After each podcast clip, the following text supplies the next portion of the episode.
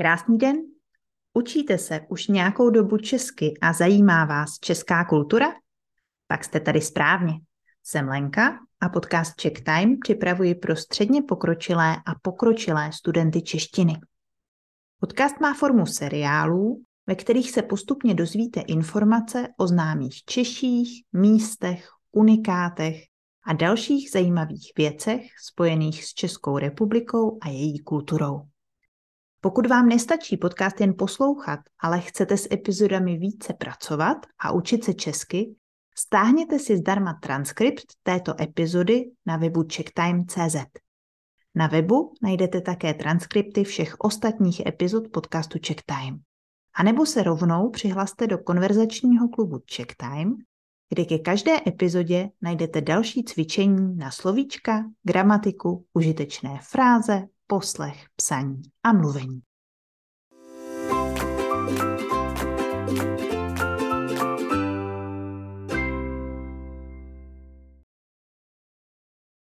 Krásný den, vítám vás ve třetí sérii podcastu Check Time. V první sérii jsme se věnovali českým objevům a vynálezům, které dobily svět. Ve druhé sérii jsme navštívili všechny hmotné i nehmotné památky UNESCO, které v České republice máme. No a ve třetí sérii si postupně povídáme o oblíbených českých značkách a jejich příbězích. Dnešní epizoda bude trochu jiná. S dnešní značkou si totiž nebudeme ukazovat žádné české výrobky, které byste si mohli někde koupit nebo je vyzkoušet. S touhle značkou budeme cestovat. Budeme cestovat doslova po celém světě. V dnešním příběhu se vlastně tak trochu podíváme na to, jak a kam se z Česka, dříve Československa, cestovalo posledních víc než 100 let. Dnešní hlavní hrdinkou je totiž cestovní kancelář Čedok. Po první světové válce se v Československu, nově vzniklém státě, rodila jedna firma za druhou. Všichni měli chuť budovat a zakládat nové věci. A přesně v této náladě vznikla v roce 1920 také Československá cestovní a dopravní kancelář. Založila ji Československá banka Bohemia jako konkurenci k zahraničním cestovním službám které v té době fungovaly na československém trhu. Nová cestovní kancelář měla hned na začátku čtyři prodejny v Praze, Brně, Karlových Varech a Františkových Lázních. Další pobočka vznikla v Bratislavě a později se objevily také první tři zahraniční kanceláře v Paříži, Londýně a Vídni. Zpočátku měla cestovní kancelář největší výnos z jízdenek na vlak pro dělníky cestující do francouzských uhelných dolů a z lodních lístků pro lidi, kteří se rozhodli Československo opustit a zkusit své štěstí v Americe. V polovině 20. let začala nová cestovní kancelář lákat klienty na cestování autokary a letadly. Nejprve od české automobilky Praga koupila sedm typů autokarů s kapacitou od 9 do 26 lidí a začala pořádat vyhlídkové jízdy hlavně v Praze. Pak přidala cesty dálkovými autobusy, s nimiž se nebála jako jedna z prvních cestovních kanceláří jezdit i do nebezpečných horských průsmyků.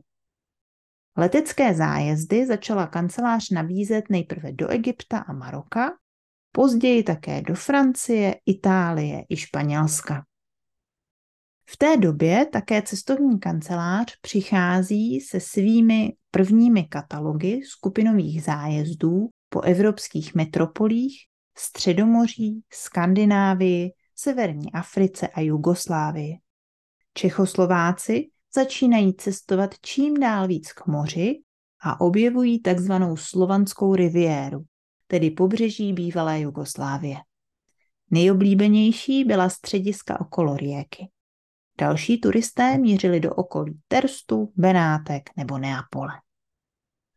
Nejezdilo se ale pouze do zahraničí, Oblíbené byly také pobyty na československých horách, zejména ve Špindlerově mlíně a ve Vysokých Tatrách nebo v Lázních, no a samozřejmě v Praze. Od roku 1926 si společnost oficiálně zaregistrovala svůj zkrácený název ČEDOK, což je zkratka z Československé cestovní a dopravní kanceláře. Logo, které je víceméně stejné dodnes, se objevilo později, až po druhé světové válce a najdete v něm symbol čápa, tuzemského stěhovavého ptáka, který se sice pravidelně vrací domů, ale taky pravidelně létá do teplých krajů. Počátkem 30. let měl Čedok v Československu už 20 prodejen a bez ohledu na hospodářskou krizi výrazně rozšířil nabídku katalogových zájezdů. V roce 1936 se z Čedoku stala akciová společnost, kterou z velké části vlastnil stát. V roce 1939 se poslední den před vypuknutím druhé světové války Čedok podílel na organizaci osmi vlakových transportů z Prahy do Londýna, kterými Sir Nicholas Vinton zachránil 669 židovských dětí předtím, co by je tady za války čekalo.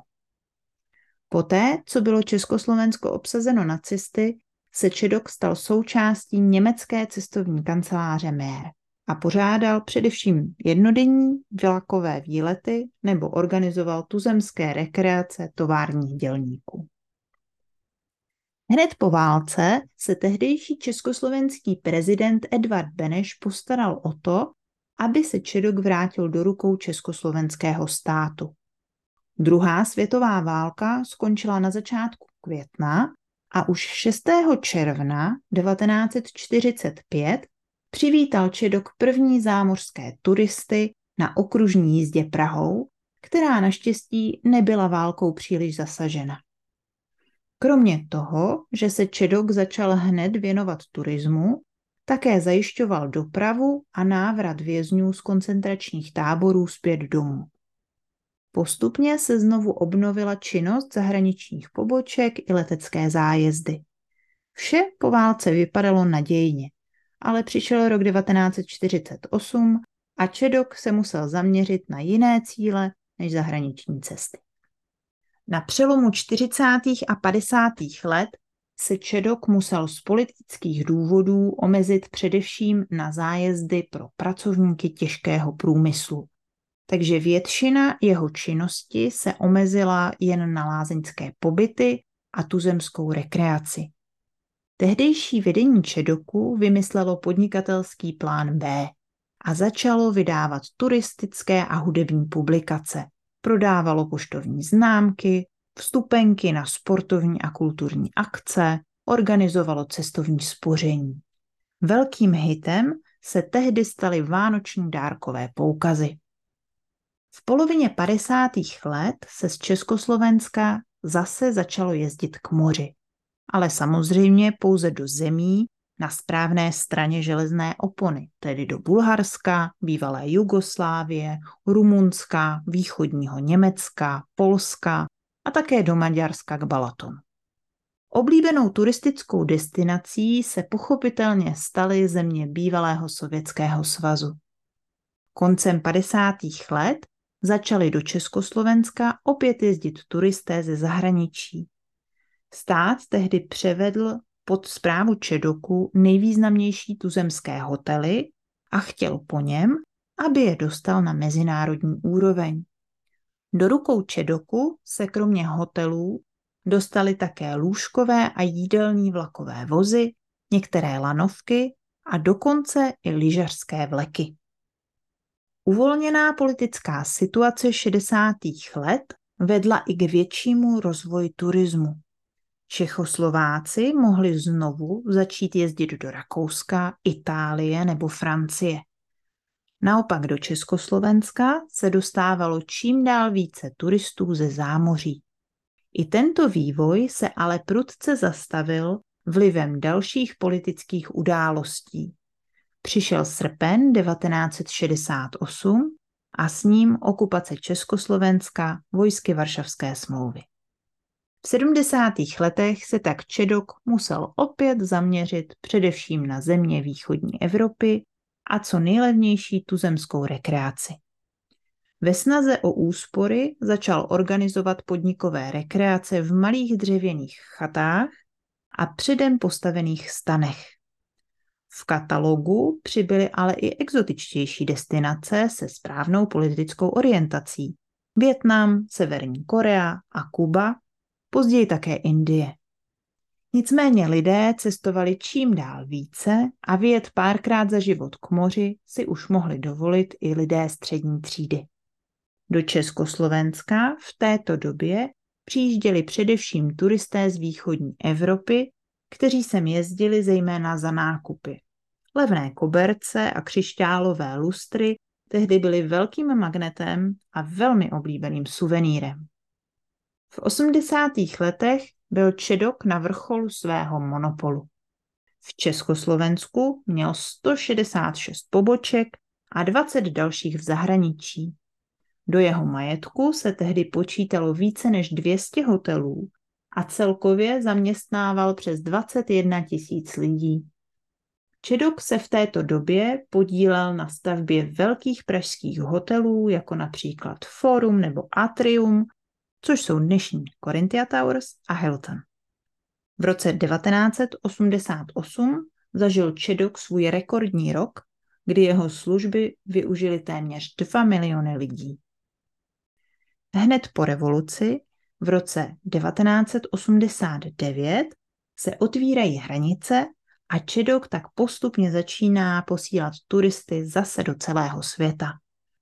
První českoslovenští turisté se už v roce 1990 dostávají na Tahiti nebo na Antarktidu. Na druhou stranu se Čedok dostává do velmi komplikované situace. Končí jeho monopol a každým rokem přibývá konkurence. Zatímco před rokem 1989 bylo v celém Československu pouze 8 cestovních kanceláří, během roku 1990 toto číslo vyletělo na více než tisíc malých soukromých cestovních agentur. Velké hotely se staly samostatnými podniky a v přímém vlastnictví Čedoku z původních dvou set zůstaly jen čtyři hotely. Pamatujete si ještě, kolik lidí cestovalo s Čedokem v roce 1988? Ano, byly to necelé 2 miliony turistů. V roce 1991, tedy jen o tři roky později, to najednou bylo pouhých 21 tisíc lidí, kteří s Čedokem vycestovali do zahraničí. Další ranou bylo pro Čedok rozdělení Československa na dvě samostatné republiky v roce 1993. Stejně jako republika se i Čedok rozdělil na dvě části. V České republice zůstal Čedok Čedokem, na Slovensku se z Čedoku stala cestovní kancelář Satur.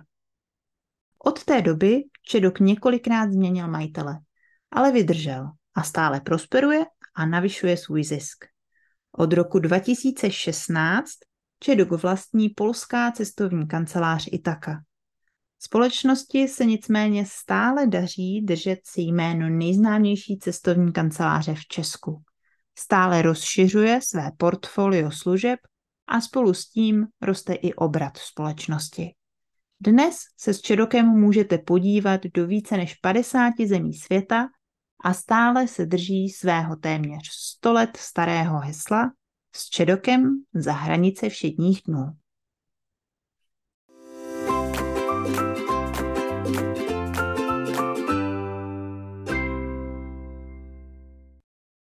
Líbila se vám epizoda a nestačí vám jen si ji poslechnout? Stáhněte si zdarma transkript na webu checktime.cz. Na webu najdete také transkripty všech ostatních epizod podcastu Checktime. A nebo se rovnou přihlaste do konverzačního klubu Checktime, kde ke každé epizodě najdete další cvičení. Budete trénovat nejen poslech, ale taky čtení, gramatiku, slovíčka a můžete se zeptat na všechno, čemu nerozumíte. Link na přihlášení najdete v popisu epizody. Zatím se mějte přesně tak, jak chcete a užijte si den.